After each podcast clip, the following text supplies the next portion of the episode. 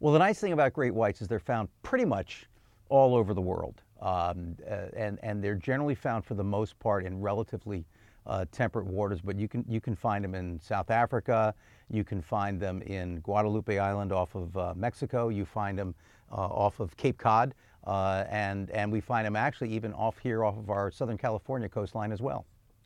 One of the problems with great whites is everybody has the impression that they are man eaters. Because you know what the impression you have is you've got that one scene from Jaws where Robert Shaw is sliding down the boat of the deck into the great white, and you think, well, that must be what they normally do.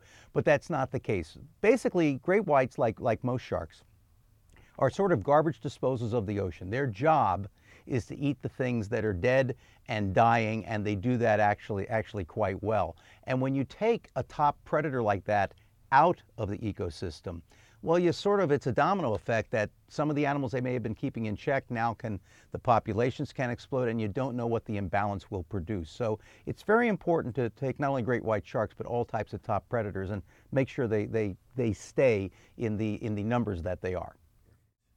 There's an awful lot of things we don't know about great whites, and that's one of the fun things about diving with them either as a layperson or actually doing formal research because there's a lot of things we don't know. We don't know uh, where, they, where they mate. We've got an idea there's a place out in the middle of the Pacific that's called the White Shark Cafe. We think some of it may take place there.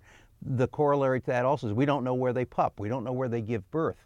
Um, this past summer, in uh, the summer 2016, there was a lot of excitement because they thought they found a great white shark pupping place off of, I think it was off of Cape Cod, but these are the, these would be the Atlantic ones. So, you know, when you know where the animals are, and you can get a better idea of, of where they're starting out life, what are they eating, what are they doing, and everything else. You get a better understanding of the overall uh, life cycle of that animal. And then again, you can then get better ideas on, on how to best protect them.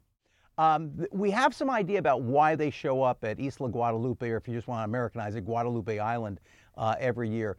we think there's some mating that may be going on. We think there's some social ordering uh, going on. You know, who's top dog for this year or whatever it might be. There's also a very large pinniped colony there, seals and sea lions, and and so we do see some of those Guadalupe fur seals that are down there with bite marks and stuff on them. So there's a little snacking going on on as well. The interesting thing about being in the cage with the great white on the other side of it is at some point you sort of forget you're in a cage. And also some of the cages we use have pretty good size openings so we can get cameras through them every now and then, you know, you stick, stick your body through as well. But you really look at the idea of these, these sharks are not mindless eaters. They are not these black eyed, soulless beings. They're checking you out. You are communing with them as best you can. And it seems like they're as curious about you as, as, as you may be about them. Now, I will, I will give the caveat that I don't know if I'm getting so comfortable with these sharks that it's a false sense of, of comfort that I'll be sitting there with half my body out of the cage sometime and the guy will come up behind me and say, oh, doesn't that look tasty? But um, I really don't think they're not out there to hurt you. There, we have we have instances where they're just investigating. Maybe they bump the cage or see what's going on, and um, it's a really interesting experience, especially in the back of your mind. You've got that idea that ooh, this this this could go the wrong way. Uh, we have done some tagging. There's actually, uh, there was a study done, I want to say at Stanford, where they tagged six great white sharks up in that area and tracked them out to Hawaii and back. And we see that they go to this shark cafe in the middle of the Pacific Ocean.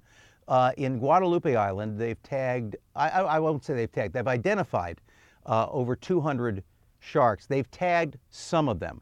I mean, the nice thing about Guadalupe is that the conditions are relatively reliable, the visibility is excellent, and if you watch the Discovery Channel Shark Week in 2016, almost every great white, great white program that they did was shot at Guadalupe Island because it's a good research lab, sort of a natural history lab, if you will, and they are tagging some sharks. But again, tagging a great white is tough. You know, it's a, it's a little bit harder than it sounds. So, uh, uh, so hopefully the research will continue.